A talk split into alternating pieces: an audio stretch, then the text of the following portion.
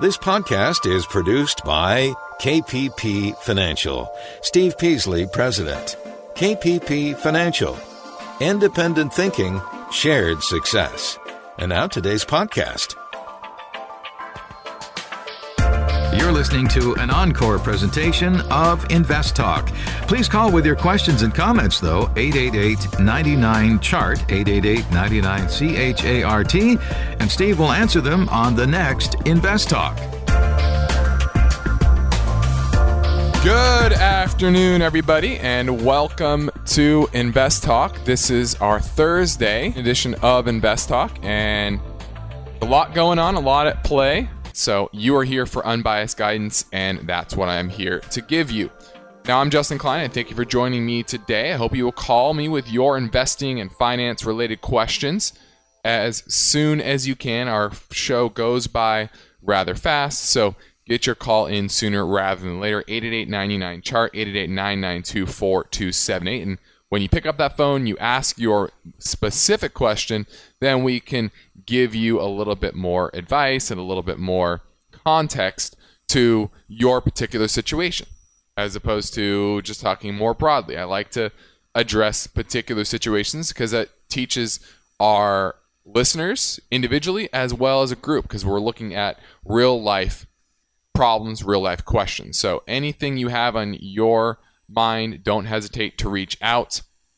Now, my main talking point today concerns the market news. Netflix shares have surged 2,300% since 2000, but the top performer actually did much better. We're going to reveal which one that is.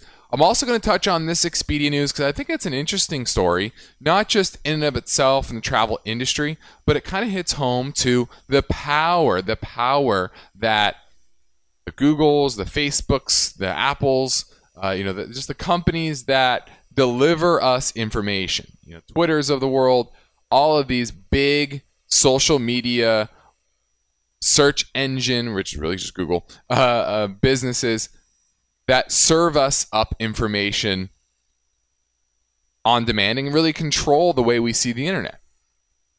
And this is becoming a an internet world that is becoming harder and harder to to navigate as a company, getting harder and harder to stand out without the help of the platforms, right? These are platforms, really what they are.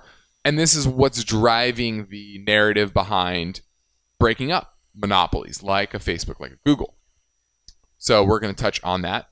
Also, Tesla's quote unquote profit for the third quarter, we're going to dive into why, once again, that is not a fair way to look at the quarter if you're looking at it objectively. Also, a, a story I didn't get to yesterday, which was 401k contribution limits are moving next year. We're going to talk about where those are moving as well. But ultimately, I want to know what is on your mind. So give me a call, 888 chart 888 4278 How about if we go to Don in Coronado? How you doing, Don? Hey, good, Steve. How are you? Thanks for calling. I appreciate it. No problem. Love your show. Appreciate your help. Uh, if the way you manage people's money, everyone has the same portfolio, Yes. what do you? How do you differentiate between those who want a conservative portfolio and those who want a, a moderate, et cetera? If everyone's got the same portfolio, just a different number of stocks. Okay, I can answer that question. Well, how we do that is we offer different programs. We have a program called an income program, which is 50% stocks and 50% bonds. So a person who wants less risk, we will hold the bonds to maturity, and we are buying only companies that pay high dividends. That is a less risky portfolio than our stock portfolio. So you have pick what category of risk you want to be in based on what programs we offer. Okay. And so everybody in this program, the stock program, has all the same stocks. Everybody in the income balanced income portfolio has the same amount of bonds, same bonds and stocks in that one. Anybody in the mutual fund program all have the same as everybody else in that program. And you and your partner have the same. You spread your money out across those We programs. We put money in each one of those. That's right. We have our own money in each one of those programs. All of the programs we have, we have our own money. So we buy everything at the same time for every client in those programs. I like that aspect of your uh, of your business. Yeah, I think it's the- only the right way to do it. We expose ourselves to the exact same, practically all my money's there. Because I want to be very focused on making sure I make money. Before I give you all my millions, if I wanted to know your track record, how could I find that out? Uh, by calling me in the office, uh, we can show you every stock we own. We can show you every stock we purchased in every program and what it has done as far as back as you want to go. Great. And I was kidding about my millions. I'm actually in the military, so I don't have much, but You, uh, you're worth a lot of money, though. Multi-million for being in the military. thanks, okay. Steve. Th- thanks, Don. I appreciate it. Jason, San Diego, how you doing? Good. My question is, why do mutual funds close to new investors? Very and if I start investing in a fund and then it closes, can I keep adding to my position in that? Very, very good question, Jason. Mutual funds close for one reason, and that reason is is they're getting too much money for what they invest in. They cannot put that money to work fast enough, or they you know they have too much money. Period. One of those two reasons. If you already own shares, Jason, almost all of them that I've ever seen will allow you to buy additional shares. They just closed the door. The mutual fund closes to new investors. If you sold all your shares, shares Jason, all of them, they would not let you back in. Okay. Now, sometimes they will reopen because sometimes they get the money too fast and they can't put it to work, and therefore they're going to have bad performance and they don't want that. So sometimes they reopen when they have, you know, six months later or so, when they've been able to put that money to work, and they'll reopen. Jason, when a mutual fund closes, that is uh-huh. a good thing. That tells you that those managers are not just looking at greed. Remember, when they close their funds, they close the fund. That means they're not going to take any more money. That means they they remember they earn their money as a percentage of the money they manage. So it's a good thing. If this mutual fund concentrates on small cap stocks, Jason, they uh-huh. should close once they get about three to five hundred million dollars, maybe a billion dollars in the man. They should close because small cap stocks are not very liquid. There's not very many of them. Does that help you? Yeah, that helped a lot. Thank Thank- you. Thanks, Jason. Appreciate the call. Joe in Oceanside, how you doing, Joe? Hey, Steve, I called you regarding an insurance question, and I'm calling you again because I have another one, not pertaining to me, but one of my wife's coworkers. She's 21 years old. She has one child. She's a single mother that's two years old. She was speaking to a guy that he was trying to sell her universal life insurance, and so I wanted to get your take on what you think will be best for her to get. I would not get universal life insurance if I was her. I would not. In my personal opinion, she should get a quote on the universal life insurance, okay? It's a $500,000. Okay, let's say it's $500,000. Her premium is going to be, I don't know, $200 a month. Uh, do you know what it is? It's 107 for the first year. $107 per month the first year? Uh-huh. Now she should go out and get a term life policy quote. Term, maybe to, from a different guy.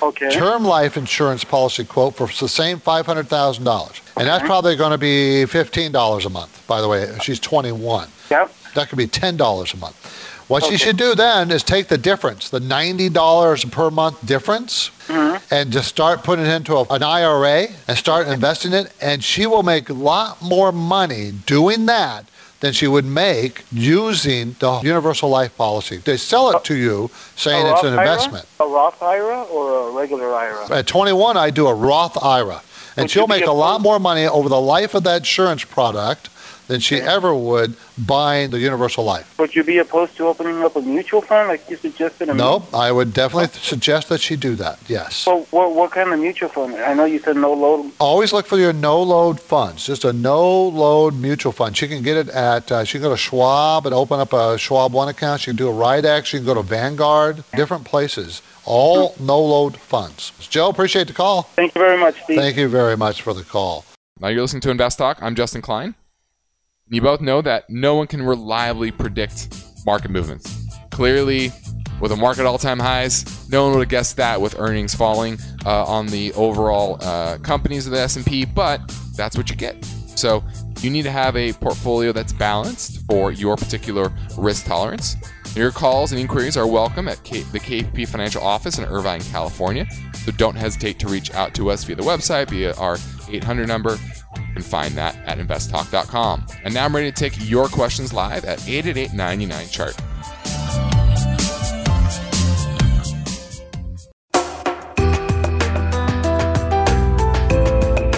You're listening to an encore presentation of Invest Talk. Please call with your questions and comments, though, 888 99 Chart, 888 99 C H A R T, and Steve will answer them on the next Invest Talk. Patrick, Mill Valley, how you doing? Here's my question. What I want to know is my wife and I are so busy with our kids and stuff, and I'm really responsible for the uh, portfolio of my retirement, which I watch pretty closely. But a lot of times we just have a tough time taking care of the bills. Right. And I, I didn't know if there's how you might go about getting like someone to help you with that. Paying the bills or managing, help managing your portfolio? The bills, because the portfolio I can stay on top of, but Uh-huh. taking care of the bills, everything just goes crazy, and I'm trying to, you know, make sure I put enough into retirement. But then there's always these bills popping up with kids, and you know, know. just life. That is a real pain in the butt. that is life, though, isn't it, Patrick? Yeah, If you're talking about actually physically paying the bills, these days, almost all, all the bill payers, all the, all of them allow you to pay it online and be automatic about it. In other words, you never have to issue a check. Oh, I see. And almost all of them will let you set up a mortgage, electric bill, all those normal bills you get every month. Every Right. one of them would much prefer you not send them a check. Much prefer you do it automatically through your checking account, just do a transfer and let them notify we've, we've collected your money and here's what the bill was. Okay. And that would save you a lot of headache. All the young guys in my office, that's how they do it. They never issue checks. Now, Okay. I must admit, my wife is a dinosaur. She pays the bills at the house. yeah, that's my wife too. Yeah, and she writes checks out, and I've tried to convince her to do otherwise. At the office, I have automatic pays a lot. Okay. Boy, does it save a lot of time and headache. It Yeah. does. Okay, I'll, I'll look into that. That will help you. That'll help you a lot. Okay. Thanks, Patrick. Thanks. Appreciate the call. Trying to understand how to evaluate some of the oil stocks. Got a question for Steve or Justin? You're the best person to ask it at 888 99 Chart. And now's the best time.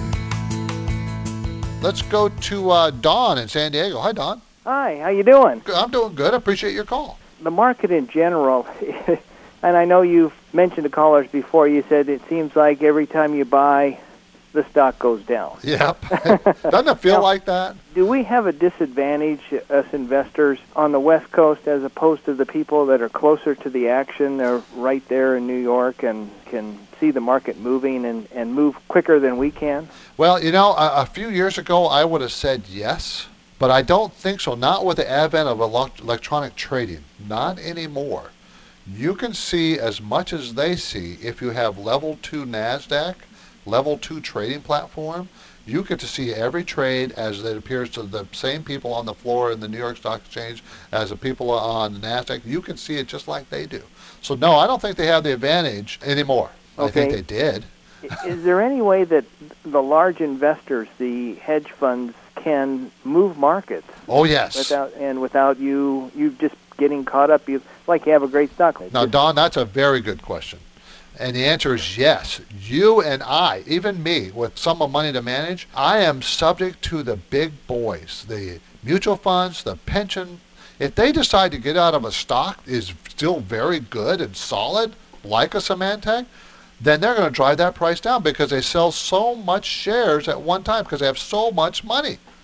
So yes, they'll push you around. Matter of fact, I'll say this: the institutional money is the money that pushes prices up and down. The rest of us are just going along for the ride. Okay. Just make sure you understand that, and when they start to sell, it's going to affect you, and you have to make a decision. You're going to fight this and fight the storm, just hold on through it, or you're going to get out before the the storm comes. Is there any one uh, a service? To Like know you- who's selling and whether their institutions are selling, Uh huh. no, because they try to hide their selling. That's what I understand. Yeah, they spread it around the different brokerage. They, it's hard for them to hide because they're so big, and you see big blocks of trades happening. You know somebody is doing it, but you don't know who, and you don't know how much. Okay. Okay. Well, Don, thank, appreciate the call. thank you very much. Thank you. Listening to Invest Talk, I'm Justin Klein. We have about, uh, let's see, 34 minutes left in the show. So if you're going to call, you want to do it sooner rather than later at 888 99 chart.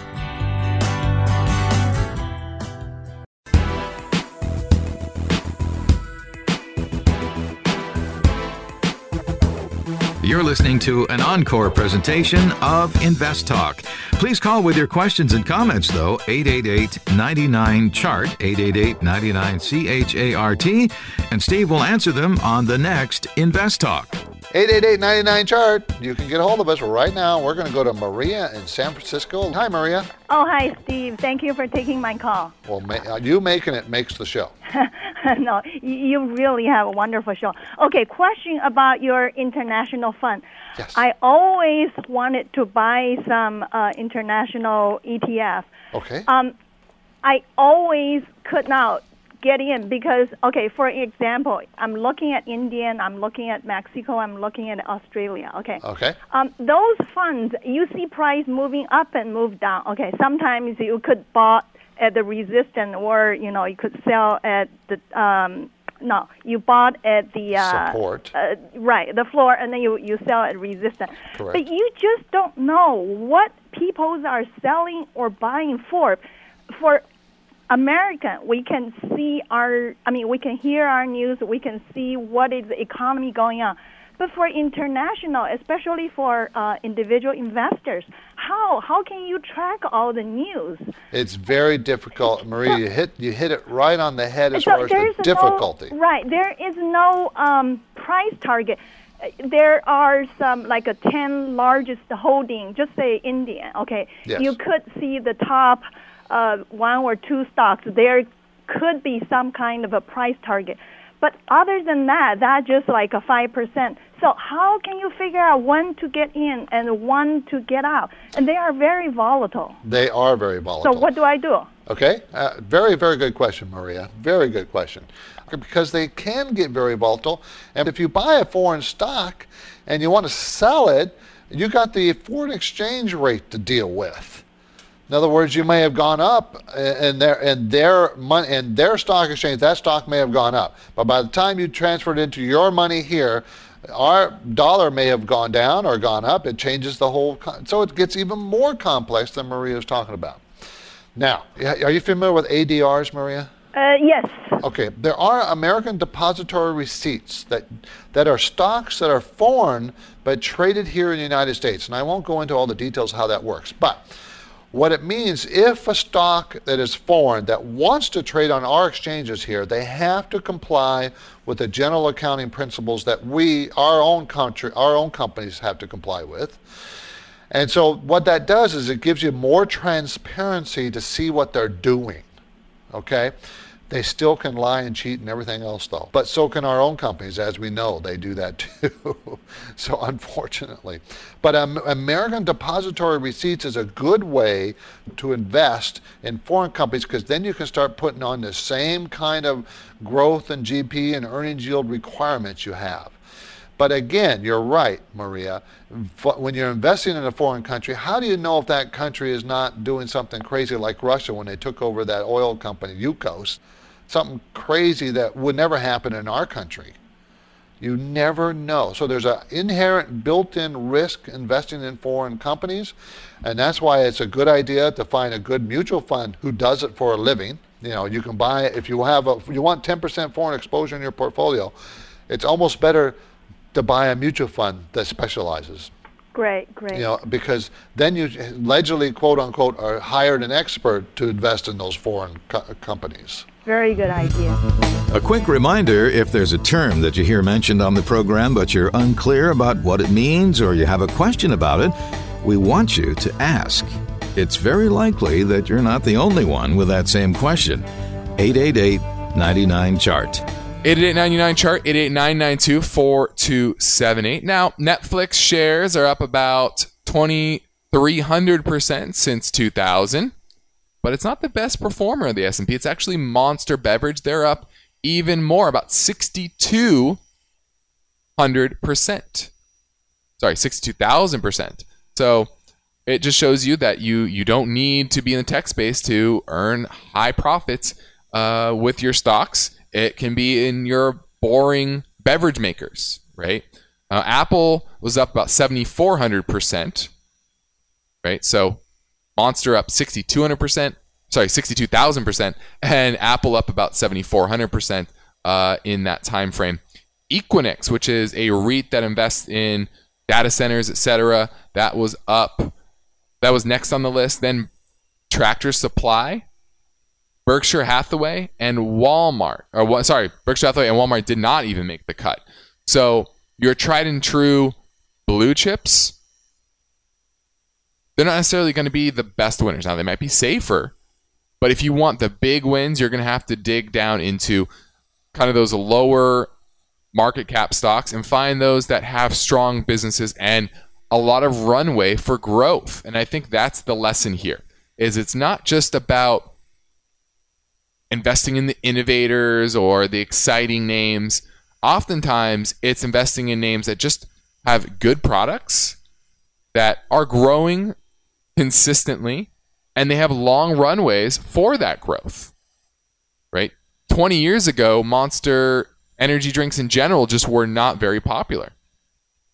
But as they became more and more accepted and more and more utilized in alcoholic beverages and just day to day for people, became kind of the ma- a mainstay of the grocery store, the the the gas station, etc. And it wasn't exciting, but it was consistent. It was very profitable, and they were able to grow their footprint for many years at a pretty consistent rate. So that's the lesson from Monster being the best investment over the past 20 years. 888 chart 888-992-4278. We are at the halfway mark.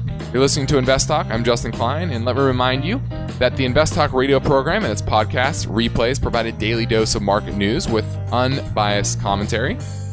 Now we're heading into the break, and I'm taking your questions now at 888 chart Your typical workday can be very busy. Assignments, appointments, responsibilities, obligations. Sometimes you start early and end late.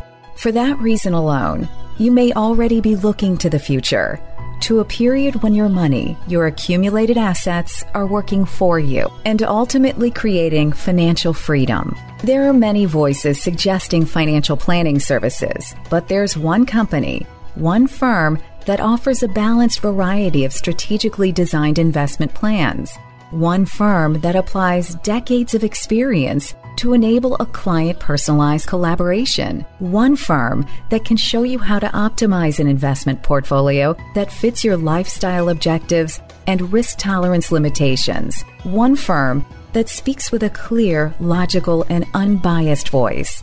Start with a contact call to KPP Financial or visit kppfinancial.com.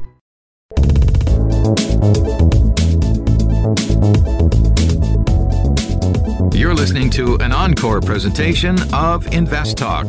Please call with your questions and comments, though, 888 99 Chart, 888 99 C H A R T, and Steve will answer them on the next Invest Talk. Hello, Steve. It's Randy from Gilroy, California. Got a question as to as they, these interest rates move down to zero, what happens during market crashes such as 1929 and maybe the 2007-8 crash? What happens to AAA bonds and also the corporate bonds? Appreciate it. Enjoy your show. Thank you. Well, AAA bonds don't tend to not lose much value no matter what the market does uh, because these are very sound corporations and almost every institution wants AAA bonds at some point, right? At, at almost any yield. And so I'm not worried about that. It's corporate bonds that are low grade. And as you continue to go down the rating spectrum, the odds of them going bankrupt, especially in a time where you have economic problems, becomes exponentially higher. So if you're investing in, say, anything below triple B is what is considered junk or high yield? So if you go and invest in a bond that say is rated double B, and then you look at another bond that's rated double B minus, that on average, that double B minus bond is going to have a much higher, not only slightly higher chance of defaulting, but you know, double to triple the odds of the average double B bond defaulting, right? And so it's exponential as you go down that ladder to you know single B and uh, triple C uh, etc., it becomes even you know you're playing with fire once you get down into that low B triple C type of uh, environment uh, with the bond market, with the corporate bond market. So as you get lower in quality, those type of bonds tend to act a lot more like equities, right? So if you look at something like HYG, that's an ETF that was around during the financial crisis, came out in mid 2007, so the market was still relatively high then. That was at about $105 a share, and it hit a low of about $62 a share. So it went down about 40% or so, not quite as much as the overall market, right? The S&P, but you can see that it acted a lot more like an equity because in bankruptcy, debt turns to equity typically than it did an actual bond, right? Where if you look at IEF or let's go LQD is a good example. LQD, and you go to the monthly chart. Back in 2007, it went from 108 to about 80. So, you know, that still had decent volatility, but that's a mix of all types of high grade, investment grade corporate bonds from triple B all the way up to triple A. So the higher up you go, you keep in quality, the better chance you will be able to sustain that bond in a tough economic environment. Thanks for the call. 888-99 Charter is our number, 888-992-4278. We're going to go to Dave in San Diego. How you doing, Dave? I'm uh, uh, real new to this game, and I have a, a question about IRAs. Okay. Yeah, I've got some money in a, uh, a 401k from an, uh, a different employer. Yes. And, uh, you know, I don't want to just leave it in their, No. you know, their 401. Right. And I'd like to roll it into an IRA. Yes. Two-part question on that. Would I be able to take the uh, IRA deduction if I do that? No, you would not because it's already in, in a tax deferred vehicle already in the Okay. old 401k. So rolling it over does nothing as far as being tax deductible. Now, once it's in an IRA, you can add to the IRA and deduct that amount you added. That is the second part of my question. Okay. I've heard a lot of talk, you know, you can have this and that in an IRA, you can have stocks, bonds, blah, Right. blah, blah. How exactly do you do that? Okay, very good question. First of all, a 401k, if you work for some an employer who offers a 401k and then you stop working for them, the best thing to do is roll that into an IRA. But the question is, how do I do that? It's very, very easy. Depending on what you want to do with the IRA. Of course, with a 401k, you have choices in mutual funds. You can roll that 401k into like a Fidelity, a Vanguard, Schwab. I actually prefer Schwab, believe it or not into an account and all you do is go to them and say i want to enroll my 401k that i no longer work there at now into a new ira uh, let's say at the schwab program where i can pick all, any and all mutual funds no load mutual funds i want and they'll be happy to do that we do it all the time where someone comes to us and wants to roll it into one of our programs we do it for them we of course have to get the paperwork but we do it for them we roll it from a 401k into a custodian, maybe Bear Stearns or Schwab, or you know, there's many of them. And then from there, we manage the money on the IRA. Now, there is no tax consequences when you roll it directly from a tax deferred 401k to a tax deferred IRA. It's also not a contribution to an IRA because it's going from, you're just swapping. It's, it's an equal trade. And when you open an IRA, you can now add money to that IRA if you wanted to. You can contribute to the IRA. And of course, it depends on if you make too much money, you can't, but that's a pretty big number. You just go to whomever you trust that you want to roll this into. It could be a bank. And you want to just put in a savings account, you go to the bank and say, I want to roll this 401k into a savings account. They'll help you with the paperwork. It's very, very simple, Dave. And if you have more questions about it, just call me at the office, 800 557 5461. 800 557 5461. That's my office number. Be happy to discuss it at length with you. Thank you. Thanks. This is Invest Talk. I'm Justin Klein. I hope you are making the right choices with the money in your 401k. And I know it's hard to study the fundamentals, the trends in the market, how to know how to allocate your particular plan options because every plan is different. This is where Steve and I can help. We have a math based model that guide you. called the Active 401k program. We monitor and advise you each and every quarter, and then you take the action. You read more about it at the Active 401k at investtalk.com. And now I'm ready to take your questions live at 888 99 chart. This is Invest Talk, made possible by KPP Financial. As an investor, you've seen the volatility of the market. To prosper, serious investors need to make sure they are implementing an effective master design, a deliberate plan formulated with the right mix of strategic investing programs. KPP Financial offers such a diverse set of programs, and you can contact Steve or Justin at their offices in Irvine, California to start a conversation. You can also quickly see what you may be missing anytime when you visit investtalk.com.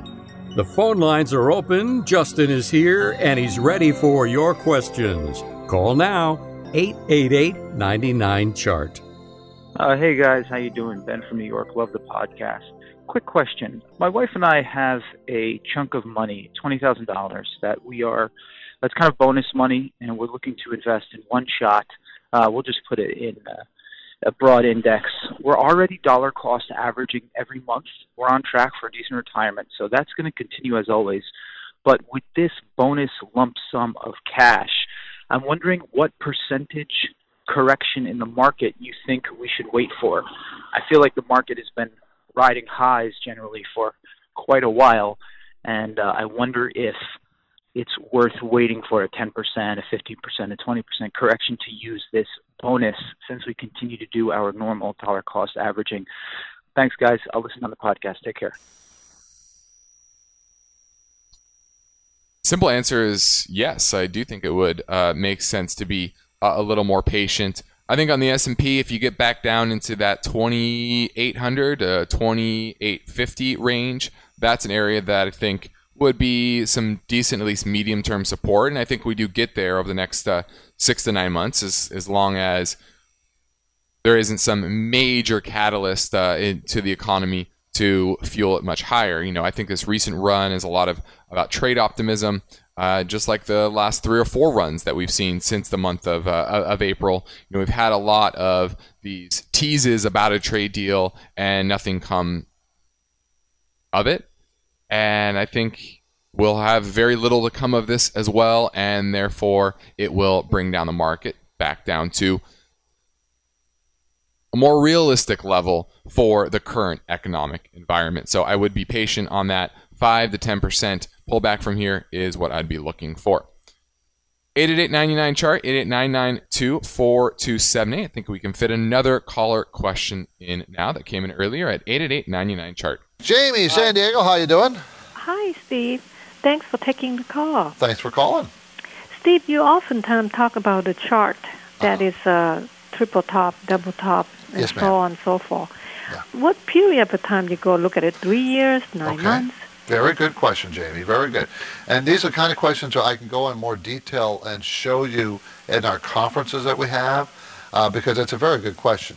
You first start with, Jamie, a one year daily chart. In other words, it's a daily chart of the stock price over one year period. Okay. That's where you look for double and triple tops in the last 12 months.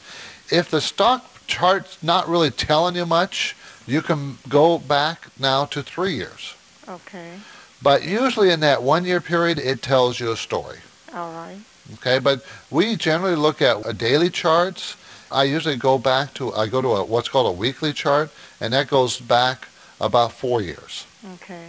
So I, I do that just to get a feel for what's really happening. Is this stock continue to move up? Has it been here two years ago at this price and just can't seem to move from that kind of thing is what you're looking at. All right. Okay, Jamie? Thank you. Thanks. Thanks for the call. Let's talk to Bill in the Castro Valley. How you doing, Bill? I'm doing good. How are you doing today? I'm doing pretty good. Can't complain. My question was about earnings. Okay, they say they're going to make 18 cents, and they make it 19 and a half. They beat the street by a penny and a half. Is this actually a valid one, or is this maybe uh, analysts and brokerage pumping the stock by underestimating the uh, street? Well, that is a bone of contention with a lot of people, including myself. When they say they beat earnings by a penny or two pennies or even a nickel, I don't really care. Did they do that because they manipulated depreciation and they manipulated? Uh, they brought forward some sales that were la- that should be put into the next quarter instead of this quarter by again the accounts receivable.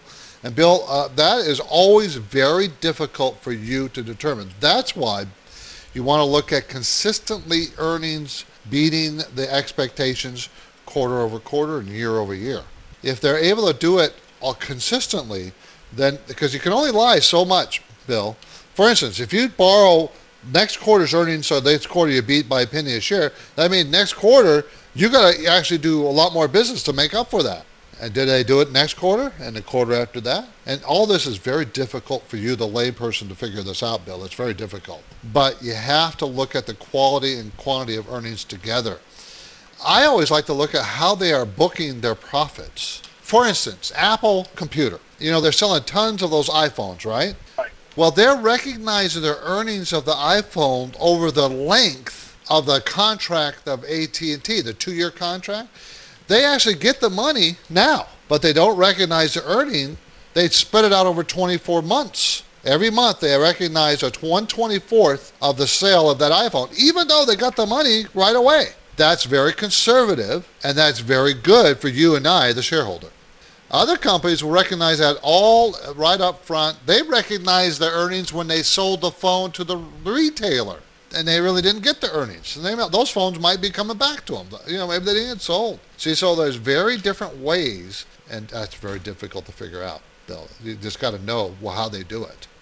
So earnings are very important. How and how they cheat and steal, and I, I don't mean to say that all corporations cheat and steal. I don't, but how they fudge the numbers or not. Many companies don't.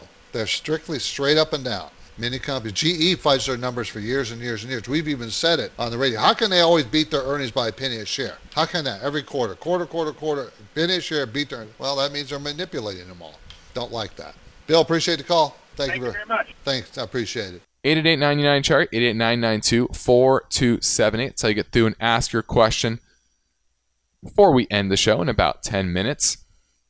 Now let's jump into Tesla's quote unquote earnings. And they did report earnings last week and they reported a profit. But if you read their further disclosures, you will see that this profit was driven more by one time items. And if you back out those one time items, revenue fell about 8% and earnings fell 36%. And a lot of those that, that, that was driven by changes to warranty provisions.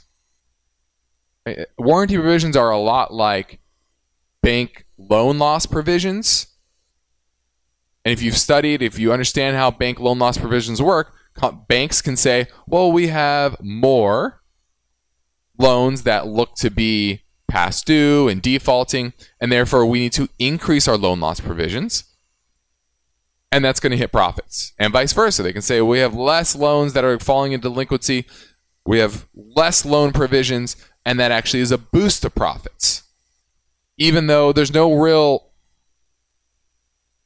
profits or losses made either way, it's just what is expected going forward and whether or not those expectations are realistic or not. That's just one way that accountants and CEOs and CFOs can manipulate earnings in that way. And so what Tesla did was the exact same thing, but for warranty, saying, well, our warranty provisions are going down, and we expect less servicing of cars, which is kind of odd considering how many cars they've they've sold recently. And that is a net positive to earnings. So cash flow was still very poor and the quality of their earnings was once again very poor, which doesn't sh- shouldn't shock anybody. This is what Tesla does. They manipulate their financials in order to look a lot better than they do. But what it'll do is pull forward losses from the future and the or gains from the future, and that means the future earnings are going to be hit as well. Give me a call. I want to hear from you at 888 99 chart.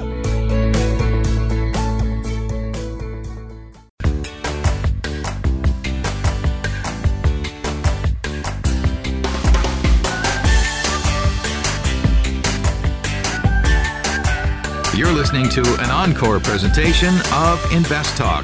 Please call with your questions and comments, though, 888 99 Chart, 888 99 C H A R T, and Steve will answer them on the next Invest Talk. Hey guys, this is Rick calling from Chicago. I have a question on trading platforms uh, for research. I currently use Fidelity, and it's a free resource, so their uh, information is somewhat limited. And I was wondering what your guys' thoughts were for different platforms, uh, maybe a free one, a mid tier, and a low tier as far as pricing uh, to get the best information. Thank you. Look forward to hearing the answer on the show. Well, we use TD Ameritrade. That's who our broker is for our clients. And we use, there's a, a platform called Thinkorswim that has pretty good research that I believe is free for all retail subscribers, retail investors. We have a, an institutional version of it called ThinkPipes that we use uh, that's very similar. So we like that. And now their trading commissions are free which uh, you know we, we love, especially for, for our clients. So I would I would go with them if you're just trying to custody your account somewhere. That is who we would use. And they don't pay us to say that. It's just we interviewed Schwab and Fidelity and TD and all the big brokers that are out there, and that's who we went with. So uh, that's that's where I would be custodying my assets. And then if you want free free information, free research, Morningstar I think has the most robust platform for free just data on companies. Talking about balance sheet, cash flows, etc. Looking at all that, it, it's laid out well. It's it's pretty much free. Now you can pay a little bit more. I believe it's hundred dollars a year. I'm not sure exactly we pay, uh, you know, we've been paying it for, for so long, I forget what it is, but it gives you kind of in-depth reports if you're a subscribing member about the overall industry, its competitors, its leadership, its stewardship as a a board of directors, its risks, evaluation that they come up with, which is you know may or may not be good, but at least they you have a starting place. I think that's a good one to start with. If you're trying to get more in-depth research. We like YCharts. That gives you more data from economic reports as well as individual companies. Uh, and there's search tools there as well as Morningstar. I don't love the Morningstar search tools. Uh, what else? MarketSmith is a good subscription tool that gives you a lot of information in one place. Probably don't need both uh, YCharts and MarketSmith, but both should be considered as well. So there's a lot of uh, there's a lot of free stuff that's pretty good. You're not going to get anything great that's free. You're going to get kind of the the simple information, and that's what you're getting from Fidelity. I, I know the Fidelity platform. You'll definitely get a step up with TD Ameritrade. Thanks for the call. Great question, and I think that applied to a lot of people out there that have some sort of investment account and where to custody it. Our Invest Talk mission is to help you make better investing decisions. To do that on your own, thumbs up or thumbs down choices based on good, solid investing principles. But we need your questions to keep us on track. 888 99 Chart or click on Contact Steve or Contact Justin on investtalk.com. Now we're going into 2020 and there are going to be some changes to 401ks and 401k contribution limits. It's going to go up from 19,000 this year to 19,500 next year and that applies to 401ks, 403bs and thrift saving plans as well. The catch-up contribution is also going up from 6,000 to 6,500. That means if you're over the age of 50, you can now put away $26,000 per year in your 401k starting next year.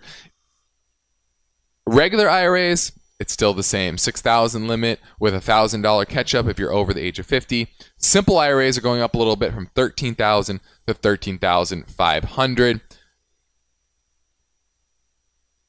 what else? Oh this this uh, if you're talking about roth iras that's always interesting as well because over a certain income limit you can't contribute to a Roth. And it's kind of a phase out as a, as a range. Starting in 2020, if you're single, head of household, it's going to start at 124,000 to 139,000. So if you make over 139,000, you can't contribute to a Roth IRA. If you're married, that starts at 196 and 206 if you're married filing jointly. So if you make over 206,000 married, you cannot contribute to a Roth IRA.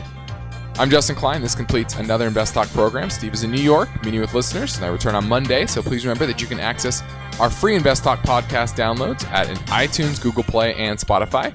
Be sure to listen, rate, and review. Good night. Because of the nature of the interactive dialogue inherent in the format of this program, it's important for the listener to understand that not all comments made will apply to them specifically. Nothing said shall be taken to be investment advice, or shall statements on this program be considered an offer to buy or sell securities.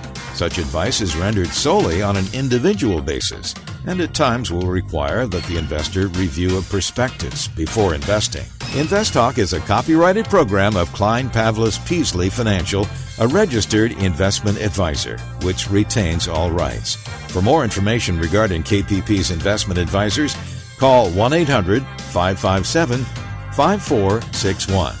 Steve Peasley is President and Justin Klein, Chief Executive Officer of Klein Pavlis Peasley Financial.